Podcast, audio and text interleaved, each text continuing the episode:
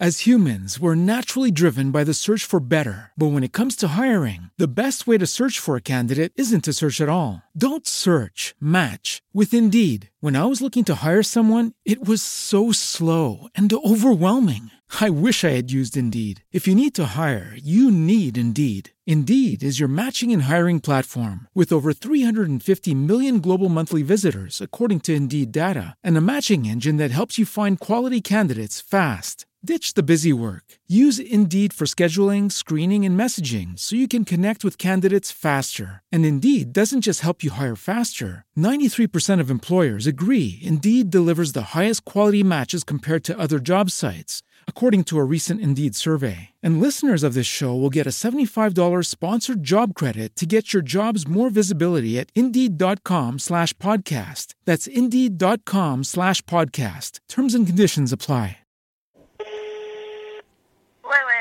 Oh, ti disturbo? No, sono al cesso che fumo. Ottimo. Senti, la prima puntata di... Dimmi. Beh, una tragedia. La prima puntata di Problemi è 1:20. Minchia, che problemi hai, cazzo? Cosa cazzo faccio, secondo te? Tu che sei del campo. Io che sono del campo. Ma 1:20 fatta da te, secondo me, è divertente. Se no cosa vuoi fare? Cazzo, il podcast, siamo anni che diciamo figo il podcast, lo puoi fare lungo quanto ti pare. Ok. Quindi è un problemone, puoi sottotitolarla anche così se vuoi. Problemi con la prima puntata. Esatto, okay. I problemi con la prima puntata. Ascolta, fammi soltanto uno spoiler, c'è l'altra personalità? Ce ne sono due. Guarda, io la lascerei così, a questo punto mi voglio ascoltare 1:20. Va bene, grazie mille. Va bene, ciao, baci, buona serata. Ciao. Ciao. 1:20? È il pioniere del podcasting qua, l'ha fatta un po' fuori dal vaso, mi sembra. Dovevamo pubblicarla il 1 novembre. Dai, cominciamo. Come avrete visto dal titolo dell'episodio, quando avete schiacciato play nella vostra app di podcast preferita, oggi parleremo dei miei problemi con Louis C.K. O meglio, visto che Louis C.K. è decisamente miliardario e se ne sbatte altamente dei problemi che io possa avere con lui, diciamo che oggi parleremo dei miei problemi con le persone che sono andate e che andranno a vedere Louis C.K. a teatro. E immagino che in questo momento molti di voi si stiano chiedendo: ma che problema è? Pensavo parlarsi del pianeta. Beh, vi avevo avvisato che avrei parlato dei miei problemi borghesi attuali, no? Quindi questo è uno dei miei problemi borghesi. Beh, anche l'ecologia è un problema borghese. Perché i miei problemi con Louis C.K. hanno a che fare con il fatto che ho avuto un luglio nero di livore, perché Louis C.K. è venuto a fare uno spettacolo a Milano e adesso mi trovo davanti un altro novembre nero di livore, perché Louis C.K. torna a fare uno spettacolo a fine novembre a Roma. E qui altri di voi si chiederanno: ma chi cavolo è Louis C.K. e che problema c'hai con lui? Beh, chi è Louis C.K. e i problemi che ho con lui lo scopriremo dopo la sigla. Non capisco mai. Ecco. Problemi.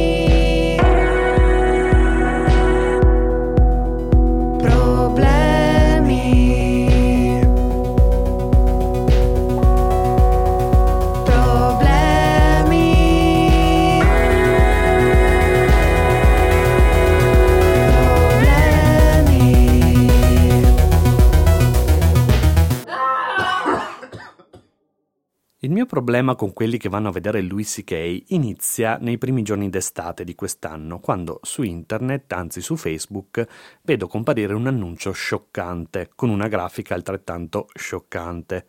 Cioè, ci sarebbe stato, a metà luglio circa, uno spettacolo di Louis C.K.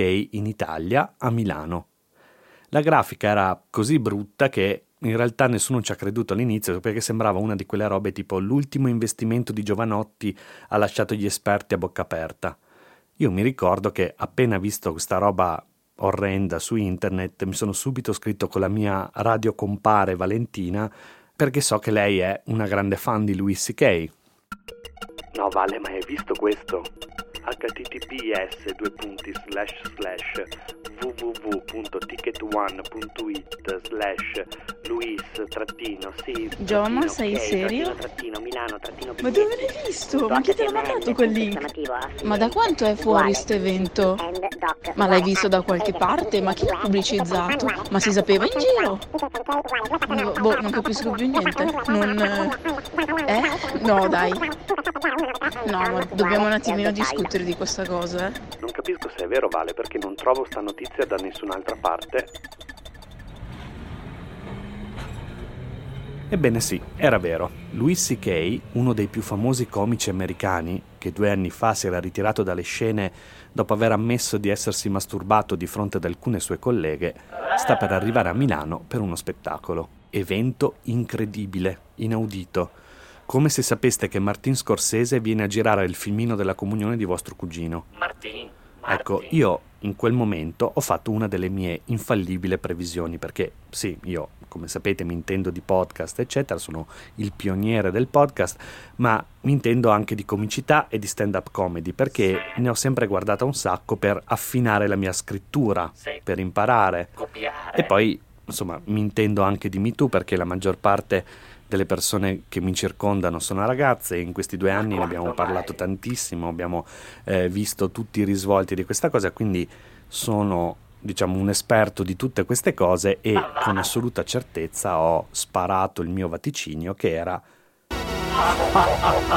non ci andrà nessuno! Infatti la mattina dopo il mio scrollone del diario di Facebook mi presenta la stessa immagine di Louis C.K. con la stessa grafica nefanda del giorno prima, con la scritta sopra sold out. Cristo santo, ma come cazzo è possibile? Succede. Ecco, da quel momento per me inizia un inferno di discussioni, sfanculamenti, soprattutto su Facebook, ma non solo, perché non mi capacito del fatto che ci possa essere gente disposta a pagare dai 40 ai 100 qualcosa euro per vedere questo Ciao a tutti, io sono la personalità di Jonathan Zenti che si incazza ma non sa bene perché. Jonathan è bilancia, ascendente bilancia, e quando qualcosa non è giusto io sono quello che interviene facendo, diciamo così, suonare l'allarme. Cioè, io so che in tutta questa storia c'è qualcosa che non va, ma non riesco bene a focalizzare cosa.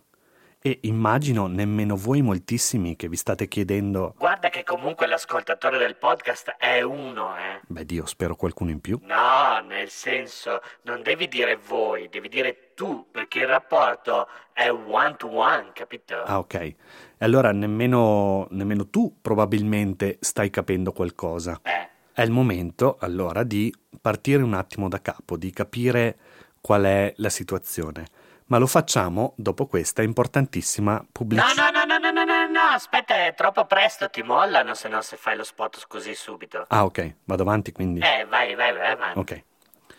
Allora, ci sono 2 momenti in cui il mio problema con Louis C.K. si è manifestato in maniera palese, e tutti e 2 coinvolgono in qualche modo questa radio fighettissima di Milano che si chiama Radio Raheem. Il primo, allora, un giorno, pochi giorni dopo la tragica notizia dello spettacolo, stavo ascoltando uno dei miei programmi preferiti che va in onda appunto su Radio Raheem. Si chiama Spassolini e lo fa una tizia che si chiama Chiara Galeazzi.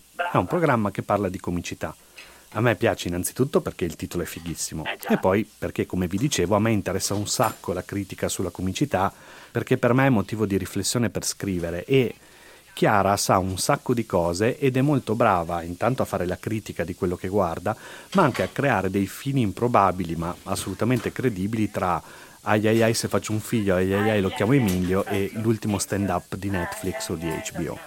Insomma, non la conosco di persona, ma mi piace molto per come parla di comicità. E una mattina, appunto, mentre metto e tolgo le cose dalla lavastoviglie, lei parla di questa cosa dello spettacolo di Louis C.K. e scopro che abbiamo avuto un'esperienza tutto sommato abbastanza simile. Tu sei davanti in generale a un uomo e questo uomo, sì, ti chiede di masturbarsi davanti a te, che già è una domanda assurda. Diciamolo. Insomma, ero tutto un vai Chiara, grande Chiara, dai Chiara che la pensiamo uguale, eccetera, fino a quando...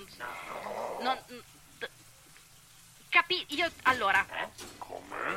Io li ho comprati i biglietti per andare a vedere Louis C.K. No, okay? Chiara, okay, cazzo. Non guardarli così, li ho comprati. Va bene, sono una merda. Ho speso dei soldi. Ce l'hai quasi fatto. Io non ho mai visto Louis C.K. dal vivo, non ho mai visto un grande stand-up comedian famoso, Testone, tutto quanto dal vivo. Sono curiosa di vederlo. Secondo momento, questa volta credo 2 giorni dopo che Louis C.K. aveva fatto il suo spettacolo a Milano. Aveva un appuntamento a Radio Raheem per parlare di business con Michele di Radio Raheem. Ma fatti pagare da sta Radio Raheem, avrei detto a Radio Raheem 20 volte. Io di solito quando parlo di business sono sempre molto corretto, non perché io sia una bella persona per carità, ma perché ho paura che dire quello che penso realmente delle persone mi escluda da quel giro di quelli che contano. E io, essendo una persona povera cresciuto in una famiglia povera, ho sempre guardato i giri che contano stando fuori al freddo dalla finestra, quindi ho sempre paura che dire quello che penso mi escluda da questo giro di persone giuste nelle quali ogni tanto per sbaglio capito. Quindi quando mi chiedono di parlare di qualcuno che non sono io non ne parlo, e se mi chiedono di commentare qualcosa che ha a che fare con la radio, con i podcast, io sono tendenzialmente sempre molto falso e accomodante, tipo... Bene Jonathan, adesso volevo chiederti cosa ne pensi di Veleno? Beh, Veleno è stato importante sicuramente per i podcast in Italia, perché ha portato molta gente che non ascoltava audio ad avvicinarsi a questo strumento, a questo formato. Ecco, quella mattina non ero per niente così. Ciao. Come stai? Molto bene, piacere. Bene. Tu? Posso fare qualcosa? Parlando con Michele di Radio Raheem ero tutto un questo è un ricoglionito, quello è uno che non capisce un cazzo, quello non ha mai fatto niente, e poi ad un certo punto me ne sono anche reso conto e mi sono scusato con Michele. Vabbè, scusa che sparo tutti sti giudizi, ma è stata una mattinata a litigare su Facebook con la gente che è andata a vedere Louis C.K. ieri. Perché Louis? Bah, il mio punto di vista è che se sei andato a vedere Louis C.K. sei una merda. Ah beh, quindi io sono una merda allora. Complimenti Jonathan, bella figura. Ok, ma fermiamoci un attimo qui, perché nonostante questo sia un... Qua, tra l'altro qua su mi sa che stanno facendo tipo il trasloco. Fermiamoci un attimo qui, perché nonostante questo sia un podcast e quindi chi lo ascolta dovrebbe già vivere nella fantastica luminescenza della bolla digitale, comunque potrebbero esserci molte persone che non hanno la minima idea di chi sia Louis C.K. e di quale sia la questione legata a Louis C.K. Bene, allora, partiamo dall'inizio, spieghiamo tutto, ma lo faremo dopo questa utilissima reclam. Va bene adesso? Sì, ci sta. Ok. Non andatevene, eh? Lucky Land Casino, asking people, what's the weirdest place you've gotten lucky? Lucky? In line at the deli, I guess? Aha, in my dentist's office. More than once, actually. Do I have to say? Yes, you do. In the car, before my kids' PTA meeting. Really? Yes. Excuse me, what's the weirdest place you've gotten lucky? I never win and tell. Well, there you have it. You can get lucky anywhere, playing at LuckyLandSlots.com. Play for free right now. Are you feeling lucky? No purchase necessary. Void where prohibited by law. 18+. Terms and conditions apply. See website for details. Ok, qui è in arrivo un pippone, quindi ci vuole una musica un po' unz, un po' che tenga il ritmo. Ok, ci siamo, vai! Louis C.K. è stato, insomma non so bene, forse il più grande comico americano che sia mai esistito. Anzi, non il più grande, direi il più grosso, cioè non si può certo dire che sia stato il più rivoluzionario, quello senz'altro no, nemmeno quello che ha fatto più ridere, perché quella è anche una questione abbastanza soggettiva. Di sicuro però è stato quello che ha generato più volume intorno a sé, più dimensione, quello che per esempio ha avuto più fan. Per fan intendo persone che stravedono per lui. Non era ancora quello che ha fatto più soldi, anche perché insomma non era neanche cinquantenne, ma era sulla buona strada per diventarlo, e ha fatto di tutto. È stato il comico giusto al momento giusto, un po' come da noi Ezio Greggio al tempo del drive-in, diciamo. Louis C.K. è stato, tra i vari, il comico perfetto per YouTube, lo streaming online e la pirateria digitale. I temi delle sue battute sono molto poco americani, facilmente traducibili, trasformabili e anche appunto piratabili. Questo lo dice anche lui, che quando andava a fare gli spettacoli in Australia là i suoi spettacoli non erano ancora usciti, ma tutti sapevano le battute a memoria quindi vuol dire che si erano scaricati. Louis C.K. era erede di un filone di comici caustici e cattivi che lavoravano più nei club che in tv, e anche lui come loro ci andava giù abbastanza pesante con le battute, però aveva una certa, diciamo così, gigionaggine pacciarotta nel dire le cose orrende che diceva, il che rendeva il tutto facilmente digeribile un po' da tutti. Se davvero non avete mai visto niente di suo, non so come abbiate fatto, comunque andate su YouTube e cercate il famoso video dei perché. Era una scena della sua prima sitcom che si chiamava Lucky Louie. Louis C.K. appunto è con la figlia che aveva in questa sitcom e lei continua a chiedergli perché delle cose e lui dà una risposta che diventa una sorta di palla che rotola giù per la collina e diventa sempre più grande, sempre più grande. Ecco, quello è l'esempio molto chiaro del tipo di relazione che Louis C.K. riusciva a creare con il suo pubblico. Quella sorta di compassione per il monellaccio discolo, diciamo così.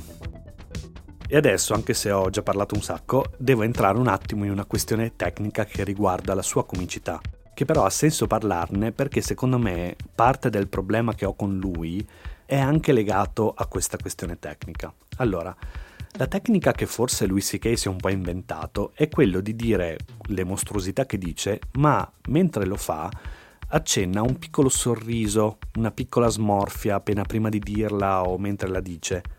Questo, secondo me, è stato uno dei suoi grandi trucchi che l'ha reso così popolare, perché la comicità non è altro che la messa in scena di una morte scampata.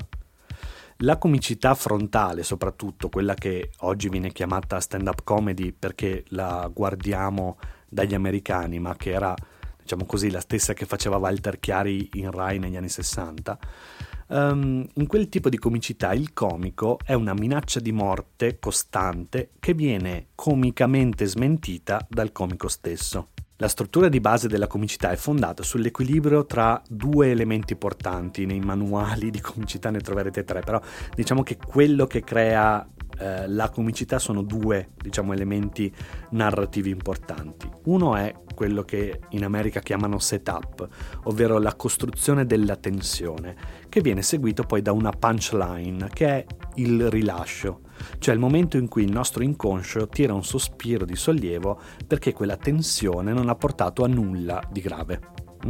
Quindi il momento in cui noi ci rendiamo conto che abbiamo scampato un pericolo. Pensate alla battuta più stupida di sempre. Un uomo entra in un caffè, splash, ok? Allora una persona viene da te e ti dice un uomo entra in un caffè. Allora noi come ascoltatori cominciamo a pensare, ok, se mi stai dicendo che un uomo è entrato in un caffè non è certo per dirmi che è entrato in un caffè e ha bevuto un caffè, cioè non mi vieni a raccontare una cosa normale, quindi deve essere successo qualcosa di non normale, di straordinario, e si aprono di fronte a noi una serie di ipotesi e di possibilità, e siccome abbiamo una paura atavica che ci portiamo dal tempo delle caverne, che tutto quello che potrebbe entrare nella nostra caverna potrebbe essere qualcosa che determina la fine della nostra esistenza, noi andiamo a pensare subito alla cosa peggiore. Oh mio Dio, un uomo entra in un caffè, cosa gli sarà successo? L'hanno rapinato, gli è successo qualcosa? E la persona che è di fronte ti dice no, splash. Ha ha ha, ridiamo tutti perché abbiamo scampato questo pericolo, non c'è niente di mortale, non c'è niente di pericoloso, all'uomo che ha preso il caffè non è successo niente e quindi possiamo riderne tutti insieme perché abbiamo scampato qualche pericolo.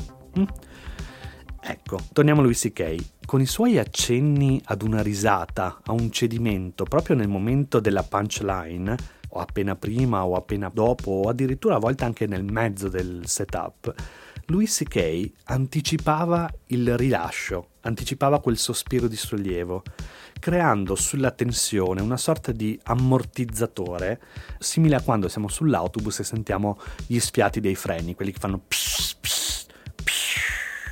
Ok, in questo modo la tensione non ci risulta così pericolosa perché si rilascia pian piano. Questo gli ha consentito ad esempio di andare in diretta sul Saturday Night Live, uno dei programmi più seguiti di tutti gli Stati Uniti, e fare una battuta sul fatto che per un pedofilo assaggiare un bambino deve essere più buono che per noi assaggiare una barretta di Mars. Ecco, dire una roba così tosta gli è riuscito solo perché mentre la diceva già rideva da solo per quello che stava dicendo, e in questo modo detonava il terrore della tensione del setup, garantendo comunque una buona riuscita della punchline. Ok? Usciamo da questa roba tecnica e torniamo a lui, insomma. Alla fine degli anni 2000, Louis C.K. divorzia dalla moglie e diventa un padre single, e questo gli dà quel tocco di compassione totale che prima gli mancava. Lui se ne accorge e comincia ad usarla, e la usa al meglio. Louis C.K. inizia a piacere a tutti, ha iniziato a riempire i teatri, ad affollare i talk show, a fare i giorni di sold out di fila al Madison Square Garden. Ogni cosa che toccava diventava oro. Fa una serie che si chiama Lui? Diventa oro. Comincia a fare la comparsa nei film? Oro. Le serie che lui... Senti, di egli, per favore, perché non si capisce. Si fa dire egli. Le serie che Louis C.K. produce con altri attori? Oro. Cascate di Emmy e oro. E poi, improvvisamente, questa tempesta perfetta cambia di segno. No, ok, allora adesso ci vuole una roba un po' più cupa, perché cambia di segno. Allora, tutto inizia nel 2012 con un articolo su un blog che si chiama The Gawker, dove si dice che un famoso comico, molto famoso, aveva dei comportamenti inopportuni con le sue colleghe femmine, ma non si fanno nomi e non si dice quali siano questi comportamenti.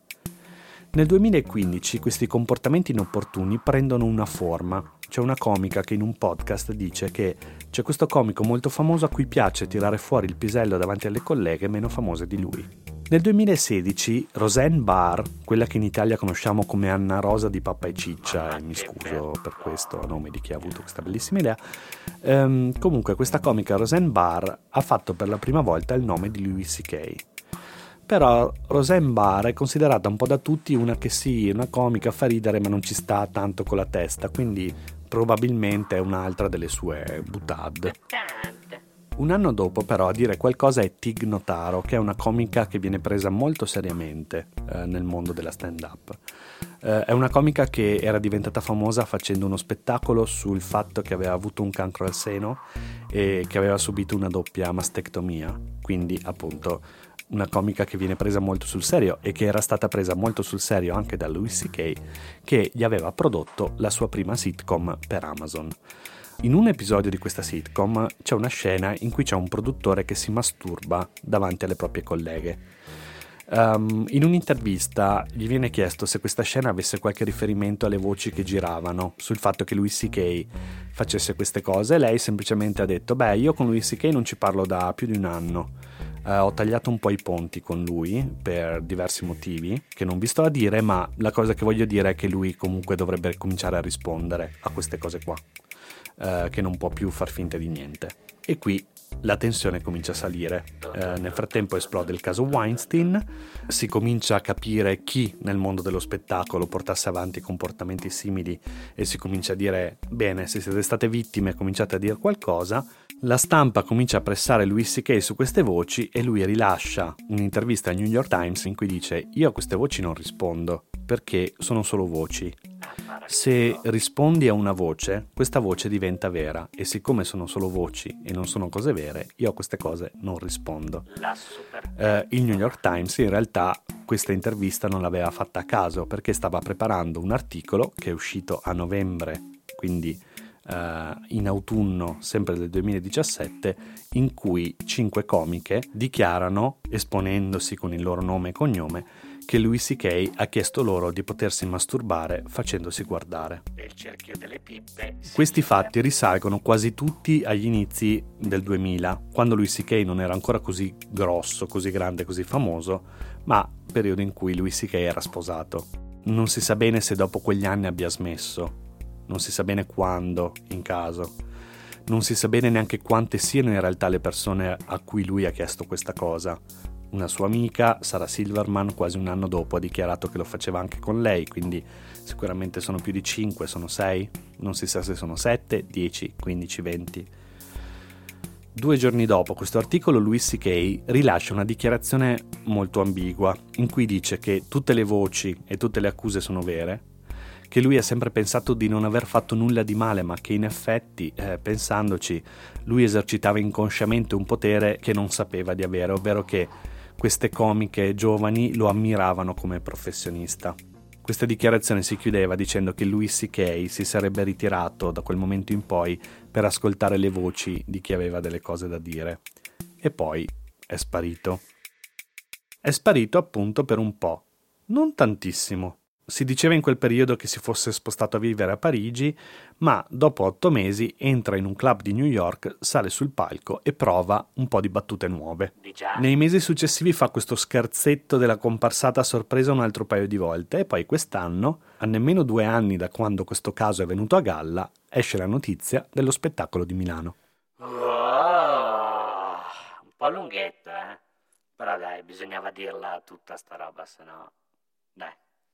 Nelle settimane prima dello spettacolo io sono immerso in questa bolla di incredulità e sorpresa. Cioè apro Facebook, scrollo il diario, ma passo molto veloce sui post della gente che si vanta di andare, che dice wow, che figata, i soldi meglio spesi dell'anno, eccetera. Però, intanto, goccia a goccia comincio ad avvelenarmi. E non so bene perché. Giusto personalità che si avvelena e non sa bene perché? Giustissimo. Da un lato so che per me dare soldi a Louis C.K. è sbagliato, ma non so argomentare niente di più di dai, non si fa, cioè non si danno i soldi a quello lì, dai, con quello che ha fatto, robe così. Dall'altro c'era anche il fatto che mi compiacevo un po' di questo tour della disgrazia, cioè vedere un personaggio così grosso che ha fatto una cosa che mi fa un po' schifo, essere costretto a fare gli spettacoli ai confini dell'impero in paesi allo sbando tipo Italia, Polonia, Grecia, Romania, eccetera. Boh, me lo faceva sembrare un po' tipo quando Giancarlo Galan andava a rubare i water dalle ville che gli avevano sequestrato, cioè un po' quella miseria lì. E quindi questo mi suggerisce che anch'io probabilmente sono una merda. Chi è che mangia un po' di insalata con me? Cioè, ma solo insalata e gallette? O faccio la pasta? No. Insalata e tiramisù. Insalata e tiramisù, vai! Insomma, nelle settimane prima io fondamentalmente cerco di non andare su Facebook e mi rinchiudo nel computer a lavorare. Dopo lo spettacolo, però, dopo una settimana in cui è successo quello che poi vi racconto, decido di staccare un attimo e vado in montagna a San Piero Valdastico, nelle montagne vicentine, con alcuni amici e mentre prepariamo un pranzo fuori orario, siccome sono avvelenato, l'argomento viene fuori. Voi sareste andati a vedere Louis C.K. a Milano la settimana scorsa? Aspetta, facciamo un passo indietro, ha fatto uno spettacolo a Milano? Ha fatto uno spettacolo a Milano la settimana scorsa. Ha fatto un tour in Europa tipo Milano, Polonia, posti così tipo... Ho fatto 5-6 date.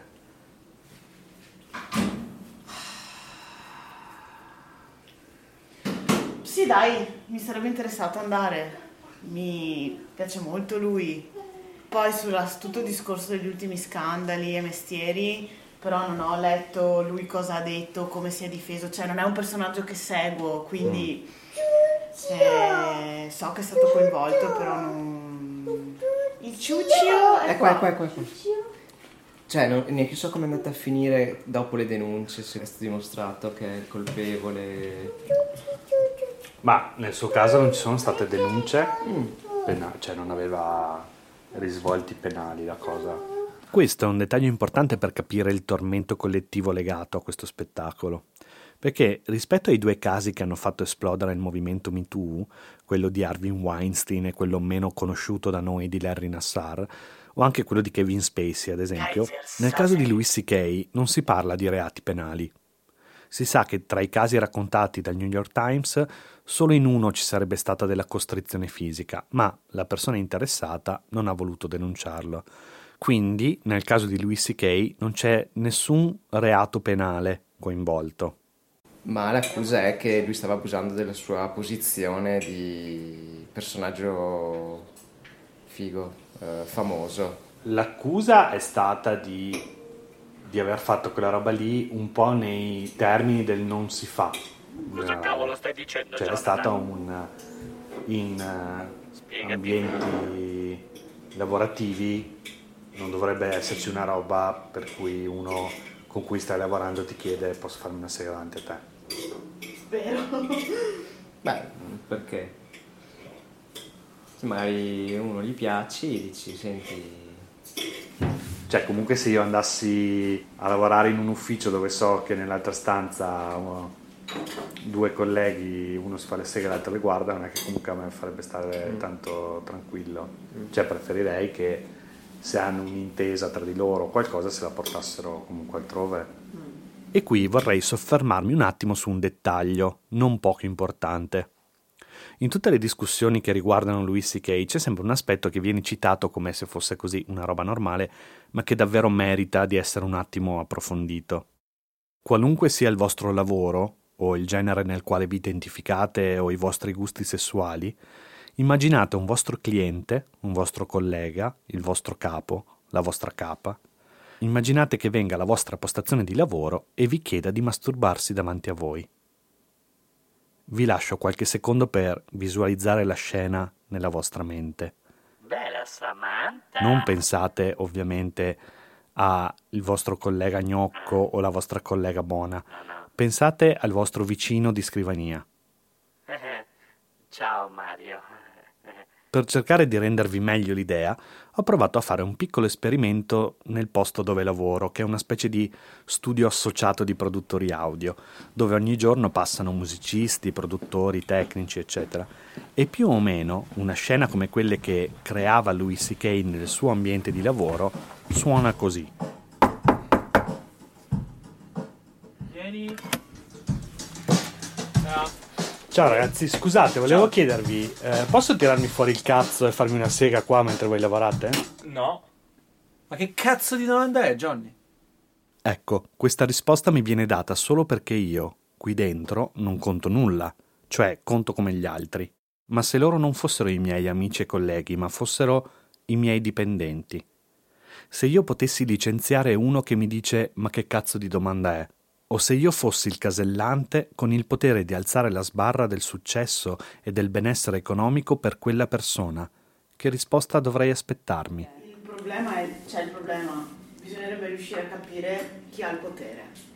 Cioè, quello che ha il potere, l'altro è la vittima, in qualche caso, perché la relazione di potere schiaccia tutto quello, tutto il resto, capito? Se uno ha il potere di farti un grande male o di danneggiarti grandemente o ha un potere su delle decisioni della tua vita, eccetera, chi ha il potere ha la responsabilità di quel potere lì.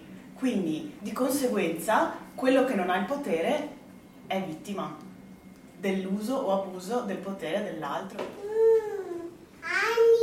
Con le mani, prendine poco dai. Quindi, cioè... Comunque, se siamo finiti a parlare di questa roba qua, abbiamo tutti un po' il senso che quello che è successo in quel caso di Louis C.K. sia una dinamica di potere usata in un modo o nell'altro, ma comunque che ha a che fare con quello, non è l'attrazione personale, non è mi piace una persona, ci esco. Se una persona, un essere umano, si ritrova ad avere grandi poteri, scivola facilmente nell'abusare di questi poteri e nell'essere accondiscendente con sottoposte che magari gli fanno delle avance sessuali, e secondo me non possiamo delegare a quella persona la responsabilità di essere completamente corretto nella sua gestione del potere. Secondo me non è giusto concentrare il 100% della colpa su quella persona e accanirsi solo su di lui, sennò rischi di tagliare la testa al re ma non cambiare il sistema. Quindi diciamo che qui a San Piero Valdastico ci sono due squadre. La squadra Martina che dice che se hai potere e ne abusi, quel potere ti deve essere tolto. Fine. La squadra Luca invece che dice l'abuso di potere è insito nel potere in sé, quindi non serve eliminare chi sbaglia, serve cambiare il sistema che porta chi ha il potere ad abusarne. E in realtà siamo tutti di queste due squadre, non sappiamo semplicemente che posizione prendere, perché effettivamente se questi fatti risalgono agli inizi del 2000, com'è possibile che una cosa così sia rimasta solo una diceria per 15 anni, mentre questo qua diventava multimilionario e superpotente? E continuando a girare intorno a questi due punti, a queste due posizioni, è uscito quello che poi secondo me è il nocciolo di tutta la questione, ovvero Louis C.K. come l'ha affrontata questa roba? Beh, un po' l'ho detto prima, ha rilasciato quella dichiarazione un po' ambigua, quella in cui dice che non aveva pensato a quanto queste donne lo ammirassero e che si sarebbe preso del tempo per ascoltare. Una dichiarazione che, come direbbe Chiara Galeazzi, dire di essere una merda mentre ci si fa un complimento. Ho già detto anche che 8 mesi dopo era già su un palco a provare del nuovo materiale. Insomma, dopo che è successo quello che è successo, quando uno lo vede riprendere il microfono in mano, si aspetta che dica qualcosa a proposito di quello che è successo, giusto? Come uno che ti tampona in macchina, quando lo vedi scendere dalla macchina ti aspetti che ti dica qualcosa sul fatto che ti ha tamponato, no? Non certo che cominci a fare battute astruse dal contesto. Allora, con Martina e Luca ci siamo messi ad ascoltare un audio che era stato registrato in uno di quei club newyorkesi in cui lui aveva fatto una comparsata, e questa più o meno è stata la nostra reazione. Se proprio vuoi iniziare il tuo spettacolo parlando di quella roba lì, quindi già mettendosi un piede nella fossa, scusarti, mettere un attimo da parte tutto il tuo essere, la tua ironia, scusarti, poi fai lo spettacolo, e su quella roba lì la cosa che fai è scusarti al massimo, perché sennò a me ha ricordato molto alla Salvini questo atteggiamento, cioè dico devi fare così così, poi devi fare così, scateni una battuta e vai avanti, quello che scateni è una battuta, non scateni che le persone hanno visto che ti sei scusato. Secondo me se lui inizia uno spettacolo così è che non è arrivato a dire che ha sbagliato. Appunto. Ha fatto ironia su quello che gli è successo, in cui lui si sente la vittima. Luca, secondo me non possiamo dire lui come si è sentito. Secondo me, noi possiamo solo leggere quello che lui ha detto, perché come si è sentito io non lo so se lui si sente una merda oppure no. Forse no, ipotizzo, però non lo so lui. Secondo me è una mossa di marketing, altro che è tutto sui soldi e sul potere. Lui l'ha studiata con quelli che scrivono i discorsi, gli spettacoli con lui, come giocarsela questa roba qua. E il modo migliore, almeno in Italia, non so se vai in Danimarca, ma penso anche in Danimarca. Beh, non l'hanno voluto in Danimarca. Ecco. Cioè comunque queste date le fa in Italia, in Polonia, se non so quali altri paesi, comunque dove non è che in questo momento si sta un po' facendo conoscere il mondo per grande umanità o anche, cioè, o grande siamo ancora impregnati. Vabbè, perdere. Di che cosa siamo impregnati? No, lasciamo perdere. La cosa che un po' a me nei suoi spettacoli me lo faceva salvare era che come sputtanava le donne, sputtanava tutti, quindi gli etero, i gay, i neri, i bianchi, cioè era uno sputtanaggio se stesso, era uno sputtanaggio a 360, quindi se è 360 fa ridere su tutto, pace, stiamo bene, mi fai ridere, è ok. Facendo così un attimo traballa. Perché quello che ha portato... 360 diventa 350. E il 10 lo stai attaccando, non lo stai più, cioè... Scendo dalla magia di San Piero Valdastico e torno a farmi del male a Milano e rientro su internet armato fino ai denti di argomentazioni e comincio, cioè, come dire... A rompere il cazzo. A rompere il cazzo, esatto, sì, a tutti, commento su commento. Parto dalla sezione commenti di tutti gli articoli di quelli che sono andati a vedere Louis C.K. e se ne vantano pure. E comincio a darci dentro colpo su colpo, e ad ogni colpo di consapevolezza che tento di sferzare mi arrivano bordate di insulti, sia sulle bacheche in risposta ai miei commenti e poi nei messaggi privati. E tutti questi insulti e commenti non avevano mai a che fare con quello che Louis C.K. aveva fatto. Niente. E vado avanti in questa battaglia autolesionista, però almeno non sono da solo. C'è un piccolo gruppo di persone decenti che vedo che stanno facendo la stessa cosa. Sembra un po' un film di zombie in cui ci sono 3-4 poveri cristi ancora vivi che combattono con orde di cadaveri che camminano, e poi ogni 2-3 minuti si ritrovano schiena contro schiena e controllano se sono ancora tutti vivi, si chiedono se va tutto bene, eccetera, e poi ripartono per tagliare a badilate la testa ad altri 200 corpi senza cervello. Io ho visto questa cosa... che lui veniva in Italia tramite internet, perché non vivo in Italia da un po', quindi ho visto che veniva a Milano perché ho letto questo articolo imbarazzante in cui praticamente un giornalista si dava le pacche sulle spalle con chi era andato come lui all'evento. Cioè mi sembrava veramente, adesso sarò rude, ma mi sembrava veramente di vedere della gente darsi delle pacche col pisello sulle spalle a vicenda, tipo ah, siamo parte della stessa tribù perché tutti quanti ci capiamo, perché tutti quanti amiamo lui e non siamo politically correct, come questi americani che sono così ipocriti e così attenti alla forma, ma in realtà non capiscono davvero il genio come noi, milanesi, figli. Una di queste persone impegnate nella lotta è Giulia, che è una mia amica di Facebook, nel senso che per il momento ci siamo incontrati solo lì. Lei vive a Barcellona, io a Milano, e mi piace un sacco quello che fa, è un'illustratrice della Madonna proprio. E me la ritrovo così nei thread dei commenti a sostenere più o meno quello che sostengo io. Sì, cioè, ho letto questa cosa che ho ritrovato di questo tipo che dice, te la leggo, ok? Te la interpreto. Dice, ah, i guaiti di dolore, mascherato da scherno di tante piccole Giovannine d'Arco dalla paranoia nazifemminista, hanno letto 3 libercoli di spazzatura postmoderna cultural gender studies e ringhiano davanti a un gigante, come hanno fatto con Woody d'altronde. Come misera la vita degli abusi di impotenza. Cioè, io ho letto sta cosa, ho detto vabbè, ma da dove parti a... Come fai a rispondere a qualcuno così? Figuriamoci se poi quel qualcuno è uno sconosciuto, quindi... Mi sono completamente rifiutata di neanche iniziare questa conversazione sotto quella pagina, però ho scritto una riflessione sul mio Facebook e da quella riflessione sono nate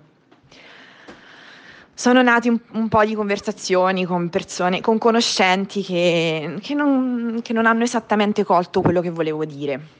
Praticamente Giulia aveva condiviso un articolo dell'Independent in cui si riportavano una lista di persone che erano state coinvolte negli scandali del post-Weinstein, insomma il cosiddetto movimento Me Too, e c'era un'analisi su come queste persone avevano reagito e tra questi modi di reagire quali erano i più inutili, diciamo così, o quelli che invece potevano essere più costruttivi. Era, diciamo, un modo per iniziare un discorso, un confronto su cosa farcene di questo Me Too, di come leggerlo, di quali coordinate possiamo usare per orientarci, no?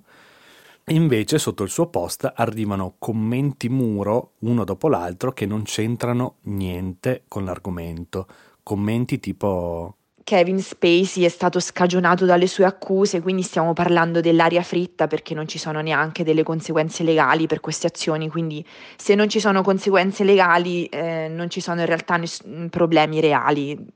Io ho provato a cercare di far riflettere questa persona sul fatto che non è che se una legge, che poi sono fatte da uomini e sono anche vecchie e non prendono in analisi molte problematiche di genere, non è che se una legge non porta a compimento un'accusa, allora quell'accusa non esiste, cioè, e non si parla di diffamazione, si parla semplicemente di accuse magari non perseguibili penalmente, ma che di persone che hanno vissuto dei soprusi e che vogliono mettere in luce. Cioè, per me era importante semplicemente dire smettiamo di ignorare queste dinamiche di potere, di squilibrio tra le relazioni e cerchiamo di prendere atto che questi squilibri esistono e che quando una persona famosa gli viene fatto notare che si è approfittata del proprio potere, dovrebbe fare un lavoro con il proprio pubblico a riguardo, soprattutto se è una persona che con quel pubblico ha già creato empatia e discorsi di questo tipo, e quindi è molto ipocrita considerare che questa persona adesso sia diventata una vittima e che sia superiore a queste dinamiche.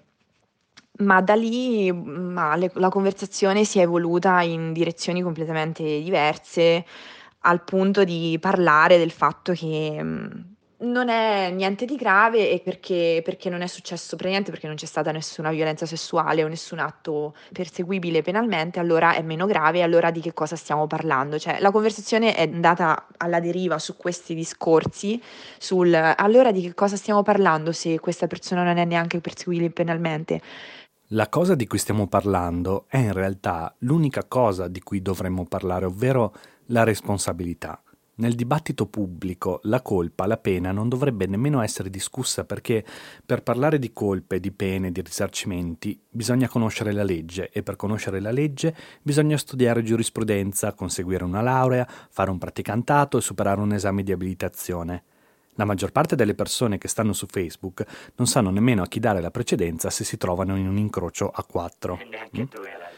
Nessuno, vabbè, forse nessuno io non lo posso dire. Io non ho mai voluto vedere la fine di Louis C.K. Non ho mai voluto che perdesse dei contratti, che non facesse più spettacoli.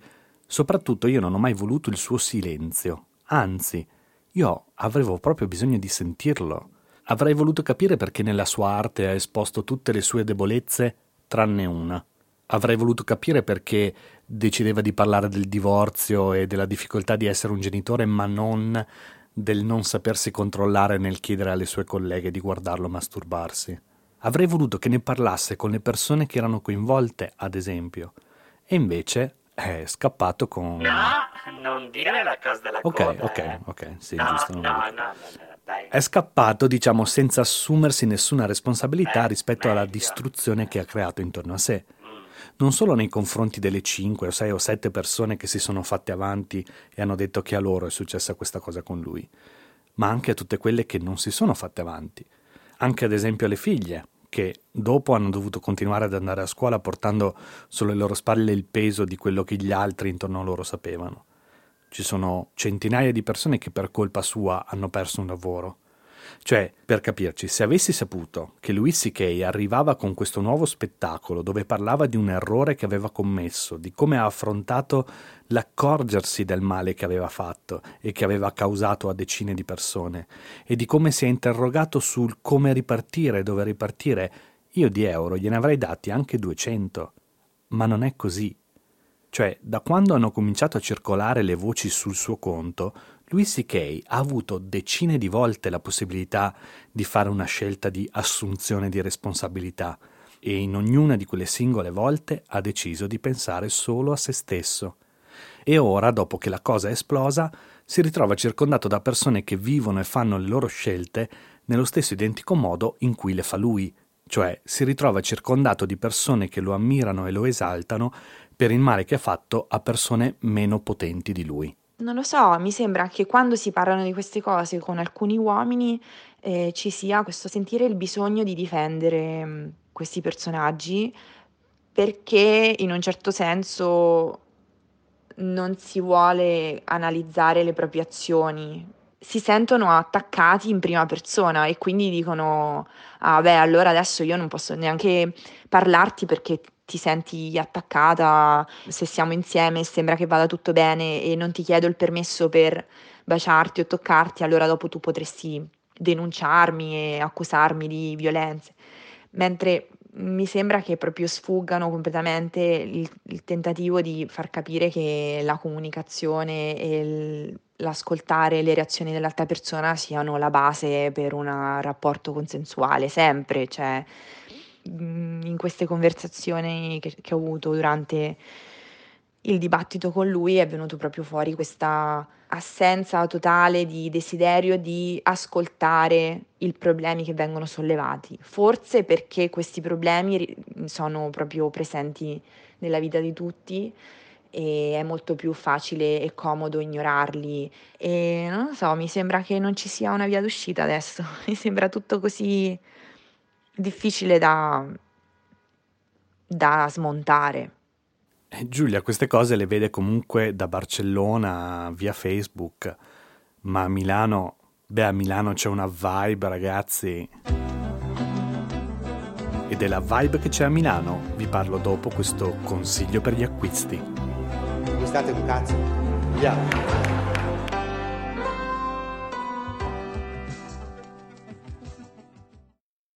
Hello, it is Ryan, and I was on a flight the other day playing one of my favorite social spin slot games on ChumbaCasino.com. I looked over at the person sitting next to me, and you know what they were doing? They were also playing Chumba Casino. Coincidence? I think not. Everybody's loving having fun with it. Chumba Casino's home to hundreds of casino-style games that you can play for free anytime, anywhere, even at 30,000 feet. So sign up now at ChumbaCasino.com to claim your free welcome bonus. That's ChumbaCasino.com and live the Chumba life. No purchase necessary. VGW. Void where prohibited by law. See terms and conditions. 18+. A Milano, vi stavo dicendo, l'atmosfera è tutt'altra. Io poi mi ci sono trasferito da poco e sono nel pieno tentativo di costruirmi una comunità intorno a me e in piena ansia da esclusione sociale. e proprio sono immerso in questo processo complicatissimo, arriva questo evento mondano a cui sembra che se ci vai sei uno stronzo e se non ci vai sei un coglione. Siete pronti? Sì. Allora, c'è anche una suspense sulla batteria perché ho poca batteria. Ok. Quindi le prime cose che direte sono sicuramente quelle che vengono registrate, le altre non si sa. Ottimo.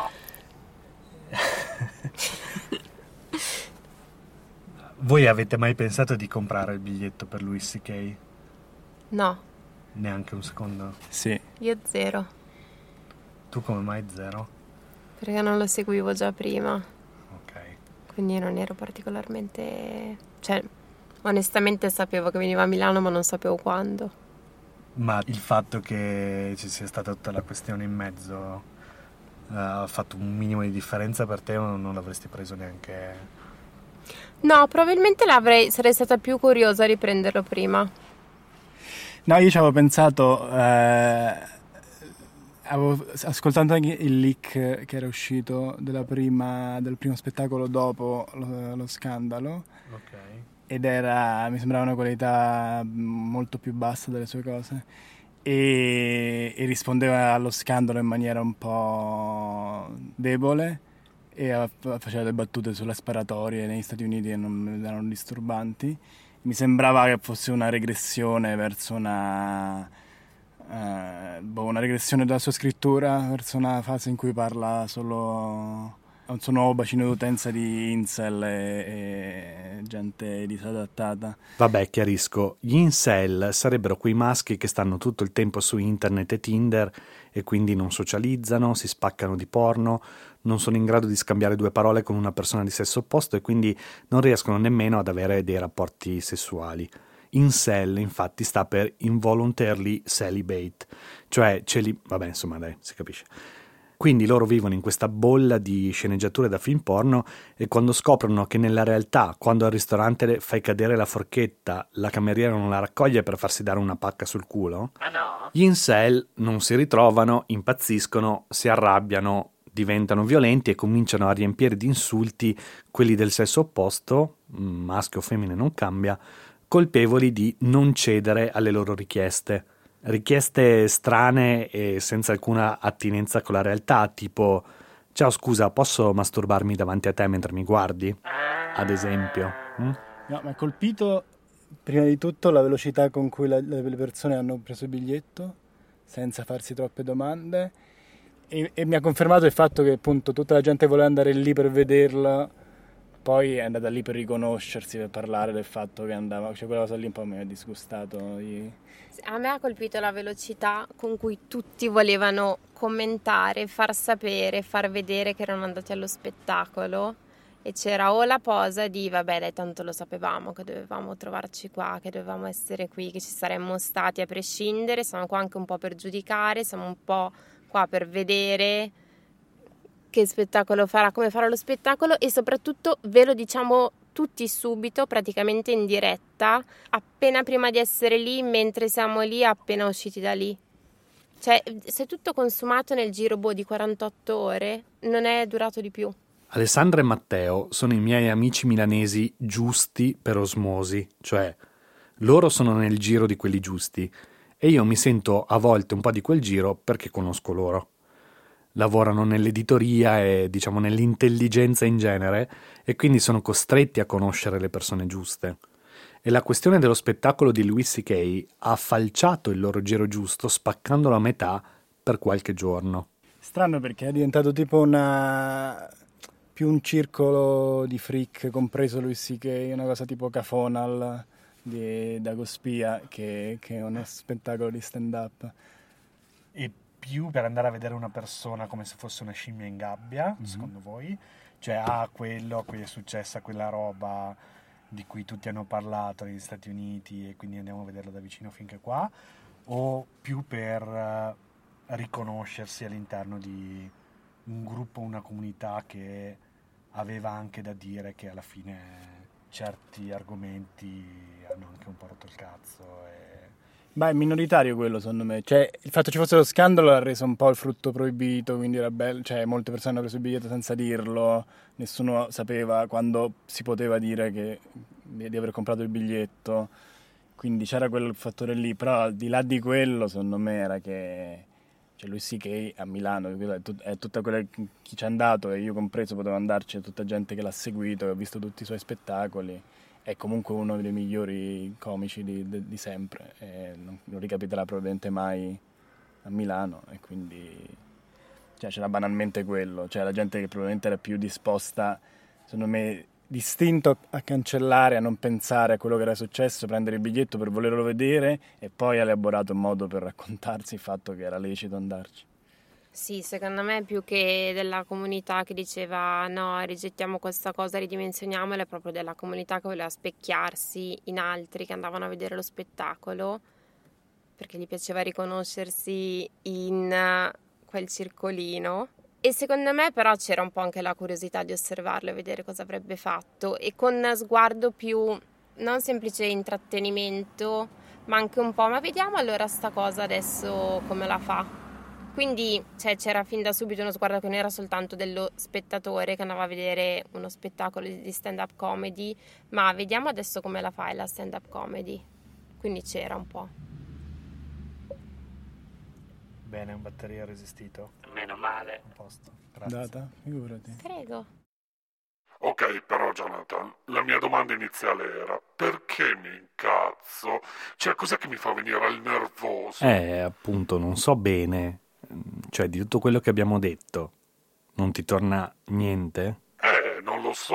Cioè, tipo, Michael Jackson era una persona di merda, giusto? Beh, direi di sì. Fosse anche solo per la roba di appendere un bambino con un lenzuolo in faccia fuori da una finestra. Sì, beh, non solo, anche andare a fare le nanne con dei bambini, comunque è una roba orrenda. Eppure Dangerous è un disco della Madonna. Anche lui è una serie della Madonna.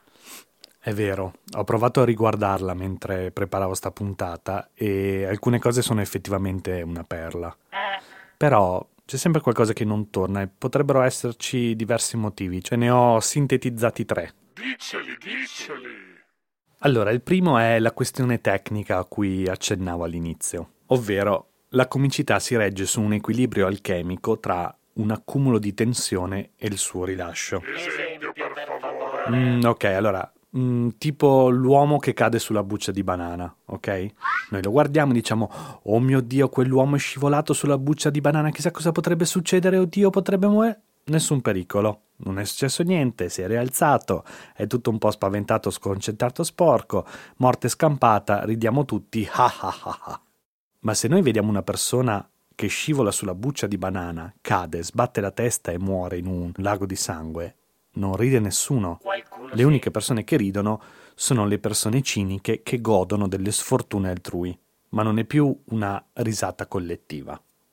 Allora, Louis C.K. non è mai stato il mio comico preferito tra quelli che guardavo e studiavo, ma comunque ho sempre guardato tutto quello che ha fatto e me lo sono anche sempre gustato, devo dire. Ho riso a tutte le sue battute su razzismo, misoginia, cinismo, violenza e appunto anche molte sulla masturbazione.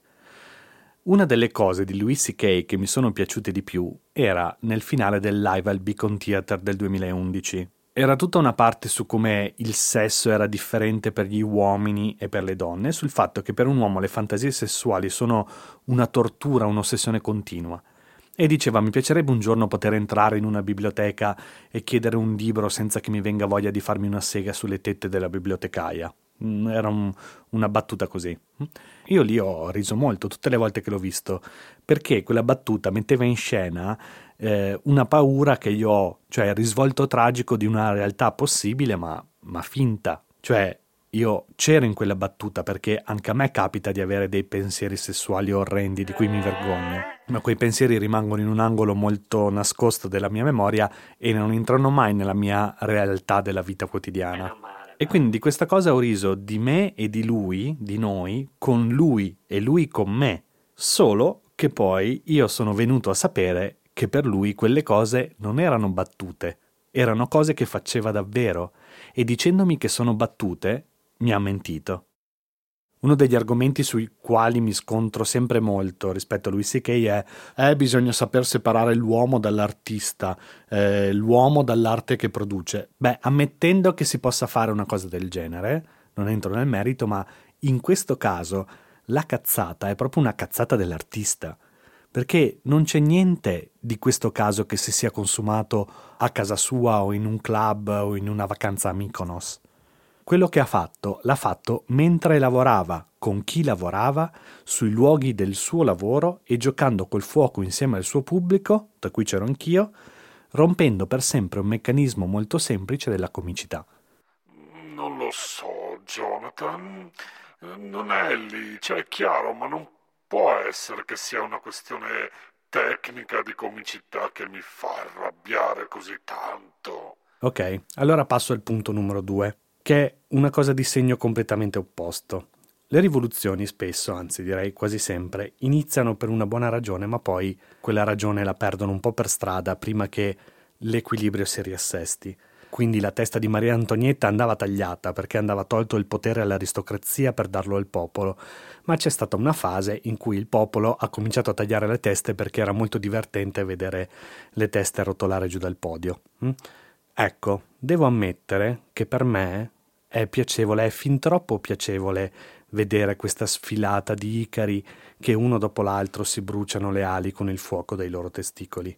Cioè, c'è una parte orrenda di me che combatto, che è contenta di vedere la testa di queste persone pendere dalla lama della ghigliottina. Quindi anche per questo che avrei avuto bisogno di qualcuno più bravo, più intelligente di me, che riuscisse a farmi vedere che cosa stava succedendo dall'interno. Io, e credo tantissime persone, sicuramente quasi tutti i maschi eterosessuali, hanno bisogno di sapere com'è andata, quali sono stati gli errori, se quegli errori li ha fatti da solo o se era anche consigliato male, se era anche in un sistema che gli permetteva di farli. Cioè, voglio dire, io non voglio solo godere del fatto che un uomo potente abbia perso il potere, voglio capire cosa è successo e se nessuno me lo spiega, se nessuno me lo racconta, io non posso capire. Quindi se non la spiega lui dici, certo, però ancora mi manca qualcosa. E poi ce n'è un'altra ancora e qui devo andare un po' più in profondità dentro le mie angosce, i miei appunto problemi. Non c'è un modo diverso di dirlo, cioè io ho paura di essere Louis C.K. Aspetta, qui mi sa che parte il ragionamento un po' commovente, quindi ci va un sottofondo un po' emotional. Prova un po'. Oh, ottimo. Non sul fronte farsi le pippe davanti agli altri, perché su questo mi sento abbastanza tranquillo, ma quello che mi spaventa è l'idea di non capire che le cose stanno cambiando. Io ho fatto delle cose, quando avevo 16 anni, che non volevo fare. Crescere in provincia negli anni 90 era un po' così, capivi le cazzate facendole. E oggi sono contento di aver avuto allora la lucidità di capire che quelle cose erano sbagliate, di chiedere scusa alle persone interessate, di lasciarmi alle spalle quelle che non volevo più frequentare e di non fare più niente del genere della mia vita. Ecco, io, rispetto a Louis C.K., di questi momenti non mi sono mai sentito una vittima. Non mi sono nemmeno mai sentito in colpa, ma mi sono sentito responsabile e ho fatto di tutto per gestire nel migliore dei modi che potevo quella responsabilità. Ora non ne ho più 16 anni, però ne ho 38 e comincio a sentire che il mondo nel quale ho imparato a vivere comincia a essere diverso da quello in cui io vivo. E lo sarà sempre di più e mi ritroverò sempre di più solo, isolato, circondato da pochi amici della mia età con i quali ci lamenteremo del fatto che nessuno ci capisce e nessuno capisce quello che noi capivamo. E se in tutto questo c'è del dolore che io causo senza accorgermene, ho una paura terribile di non vederlo, di non capire e di non saper rimediare, di essere troppo vecchio per cambiare. E forse quindi, molto più banalmente, non me la sento di dare dei soldi a Louis C.K. perché non voglio portare alcun omaggio alla statua del non capirci un cazzo di quello che mi succede attorno.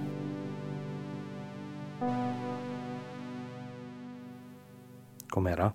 Bello, un po' lungo. Vabbè, è passata qualche settimana dalla fine dello spettacolo, la vibe si è un po' riequilibrata, i fuochi online si sono spenti e adesso non sono più così avvelenato senza motivo come ero prima. Ho più spazio per capire, per parlare anche con le persone di quella sera, per capire insomma più o meno cos'è successo. Solo che volendone parlare, allora o le persone che conosco non ci sono andate, oppure se ci sono andate in queste settimane ci ho litigato. C'è però una persona che appunto non conosco direttamente, ma che so che c'è andata, per cui lei potrebbe dirmi com'è andata. Allora, per il momento voglio sapere com'è andata. Sì. Cioè, che cosa è successo dentro. Quindi volevo chiederti... Come stai? Sto bene, sono accaldata. No, alla luce della mia scelta di andare a vedere lo spettacolo sono... Allora, paradossalmente lo spettacolo ha esattamente seguito le mie aspettative, cioè che sarebbe stato, almeno questa è la mia opinione, un pacco. Nel senso che io sono andata a vedere Louis C.K. perché non l'ho mai visto, perché sono molto appassionata di stand-up comedy e di comicità, ed è la prima volta che arriva in Italia uno così grosso, che c'è la possibilità di andare a vederlo a Milano in un teatro centrale con un sacco di posti, quindi si riesce anche a comprare il biglietto. Insomma, c'erano un sacco di elementi positivi nell'andarlo a vedere. Purtroppo poi il comico in questione è un comico che... almeno a me era scaduto tantissimo, cioè io quando ho letto le notizie, quando sono uscite, è uscita la sua conferma e quant'altro, per me è... non dico che sia caduto un mito, perché non è mai stato il mio primissimo comico preferito, però comunque era per me una grossa fonte di ispirazione su cosa si potesse fare con la comicità. Appena ho comprato il biglietto mi sono resa conto di chi avrei potuto avere accanto guardando questo spettacolo, oltre a chi avrei avuto davanti, che sapevo già chi sarebbe stato. E il giorno dopo aver comprato i biglietti hanno promosso una seconda serata. Quindi tu hai comprato i primi? Io ho comprato i primi biglietti. Sotto l'annuncio della seconda serata una ragazza scrive giustamente la cosa che pensavo anch'io, e cioè sono molto combattuta se pagare il biglietto per vedere uno che ha molestato delle donne. E una delle risposte sotto era: ma che ti preoccupi a fare, tanto sei troppo brutta, te non ti molesta. E io mi sono detto: ok, io ho comprato un biglietto per uno spettacolo dove buona parte del pubblico sarà fatto da queste persone. E io sono andata appunto alla prima serata, che era un po' parterre del roi della comicità, cioè c'erano gran parte del giro della stand up attuale, quindi anche amici, che bello, una gran serata. E mi sono trovata in mezzo a un pubblico fanatico di Louis C.K., che a me ha spaventato molto. Chiara, ve la ricordate, no? È quella di Spassolini di cui parlavo all'inizio, e lei appunto c'è andata a vedere Louis C.K., aveva comprato i biglietti, anche se una volta che è entrata lo spettacolo era più in platea che sul palco. La roba secondo me che è stata abbastanza provinciale è che ogni battuta riceveva un applauso, che è un tratto distintivo del programma Zelig, di tutti i programmi televisivi di battute. Appena il comico fa una battuta il pubblico applaude, che è una roba dell'avanspettacolo. È una cosa dell'avanspettacolo, della fine della barzelletta. Alla fine della barzelletta si applaude. La battuta è un'altra cosa, soprattutto nel contesto della stand-up. Generalmente una battuta non è la fine di un pezzo, è il mezzo, no? E lì era un continuo applausi, applausi, applausi, applausi. Figurati che Louis C.K. è arrivato al punto di dire: non applaudite così tanto, vi perdete le battute. Cioè, abbia fatto questa figura con uno che cioè comunque ancora adesso è quello che si faceva le pippe davanti alle tipe, cioè comunque è imbarazzante, è un livello di imbarazzo sempre superiore. E diciamo che l'obiettivo che io l'avevo per questo spettacolo era vedere come avrebbe parlato di questo tema. È stata la prima cosa di cui lui ha parlato, che era appunto: com'è stato il vostro anno? Il mio così e così. E quindi a quanto pare Louis C.K. è salito sul palco con le stesse battute con cui era salito nei club newyorkesi nei mesi scorsi, ovvero senza assumersi alcuna responsabilità, ma semplicemente scrollandosi di dosso le colpe abbastanza velocemente, andando avanti con le battute come se non fosse successo niente. Il problema secondo me è che ha affrontato il tema dal punto di vista del come reagiscono le donne alla domanda: posso masturbarmi davanti a te? Quando in realtà la cosa interessante è la domanda stessa. E lui fa qualche battuta in riferimento a questo, ma arriva molto velocemente a snobbarle dicendo ma tanto tutti hanno i loro problemi, io non so i vostri, ma anche voi ce li avrete, voi sapete i miei ma io non so i vostri. Eh sì, ma noi non siamo Louis C.K., è normale che tu non sappia i nostri, cioè non siamo nella posizione per cui devi saperli, cioè... Sì, e anche non è neanche tanto onesto e vero rispetto a quello che è sempre stato il suo repertorio, cioè quello di giocare con io so che i miei difetti e i vostri difetti sono un po' gli stessi. Ok, esatto. Però qua viene il secondo problema che io ho avuto durante lo spettacolo, e che parlandone con altre persone che sono andate allo spettacolo ho notato che è stato un problema principalmente delle donne presenti. Quando sei un comico e fai il comico cattivo, diciamo così, distruttivo, svergognatore delle ipocrisie altrui, però indossando quelle ipocrisie e tutto quanto, non puoi averle nella vita vera, perché altrimenti io non mi diverto più a quel punto. Alla fine la risata è anche stare in un posto sicuro. Se non sei in un posto sicuro è difficile che tu rida, per cui tutte le volte che lui ha fatto delle battute legate appunto alla sua sfera sessuale, diciamo così, o comunque in generale quando faceva le battute più cattive in un certo senso, che all'inizio ti avrebbero fatto pensare, cioè senza sapere il suo passato ti avrebbero fatto pensare mamma mia, che bello che lui sfida tutti questi tabù, quando in realtà sai che lui si sta in un qualche modo giustificando, sta nascondendo una realtà che tu sai esserci, ti senti fortemente a disagio, e io mi sono sentita fortemente a disagio tutto il tempo. Per cui questa cosa qui non ti fa vivere bene uno spettacolo. Poi ovviamente stiamo parlando di Louis C.K., cioè stiamo parlando di un comico americano che ha una carriera da più di 20 anni in un posto in cui ti esibisci tendenzialmente 3 volte a notte, per cui è ovvio che sia un maestro di tecnica. Però non sono uscita da quello spettacolo come sono uscita altre volte dalla visione di suoi spettacoli, in cui dicevo cazzo, mi ha dato una visione del mondo che io non avevo. Mi ha fatto leggere la realtà sotto un altro punto di vista, e questa cosa mi arricchisce oltre ad avermi divertito. In questo spettacolo per me non ci sono stati pezzi di quel livello, e in più c'è stato sempre un sottodisagio che era presente per tutta la questione legata alle notizie uscite su di lui, a cui aggiungi un pubblico che veramente... Cioè, io ho visto una persona che quasi è morta soffocata dal ridere alla semplice parola sborra. È stato paradossale. Io ho provato a raccontarvi di com'è stato il dopo spettacolo di uno che non ci è voluto andare, e più o meno avete anche capito com'è stato il dopo spettacolo di quelli che si vantavano di esserci andati.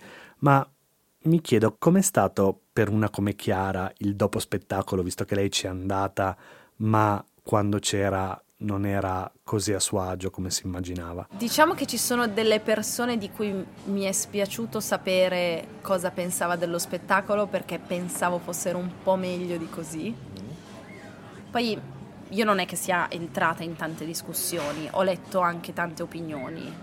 Molti mettevano avanti il fatto è un comico di grande esperienza, che sa fare benissimo le battute e quello conta, che secondo me è un'argomentazione abbastanza limitata. La cosa che è venuta fuori è che non è detto che per essere un bravo analista del mondo che tu hai attorno a te tu sia bravo a fare autoanalisi e soprattutto a mostrare veramente le tue debolezze. Ora viviamo un momento storico, secondo me, della comicità in cui è la debolezza quella che paga, cioè quanto tu mostri le tue debolezze, anche in modo paraculo. Louis C.K. viene da un mondo in cui la comicità era quella per far ridere, ma anche per riflettere sul mondo, e non era così prevista l'autoanalisi. Per un comico del genere credo che quello sia il problema. Quando viene fuori una cosa che ha a che fare con le tue fragilità, sei disposto a cambiare tutto il tuo modo di scrivere, di intendere la comicità per affrontare quello, e soprattutto il tuo pubblico sarebbe disposto a seguirti. Il pubblico che io ho visto di ultra, di così, è disposto a sentire delle cose del genere? Non lo so, non ne ho idea. L'impressione che io ho avuto guardando Louis C.K. in quello spettacolo non è semplicemente vedere, tra enormi virgolette, la fine di un comico, perché non so se è la sua fine, ma vedere la fine di un momento comico, di un periodo, di un certo linguaggio, per cui è stato interessante a suo modo. Mi ricordavo, quando ero lì, un documentario che avevo visto sulla Milano degli anni '80 e sul fatto che a un certo punto Frank Sinatra sia venuto a Milano a esibirsi, ed è stato lo spettacolo in cui andarono tipo tutti i socialisti, Berlusconi, la Milano della moda, era diventato il ritrovo di tutta la Milano bene che si autocelebrava così, e tipo dal giorno dopo sono iniziate solo sciagure, inizio di Mani Pulite, cioè tutta questa cosa qui, e la caduta dei socialisti e tutto quanto. Per cui forse ecco, è stato questo spettacolo di Louis C.K., cioè un momento di celebrazione di questa fase del comico, adesso ce la lasciamo alle spalle e iniziamo a parlare d'altro. E insomma, avete ascoltato questo bel pippone sul mio problema con Louis C.K.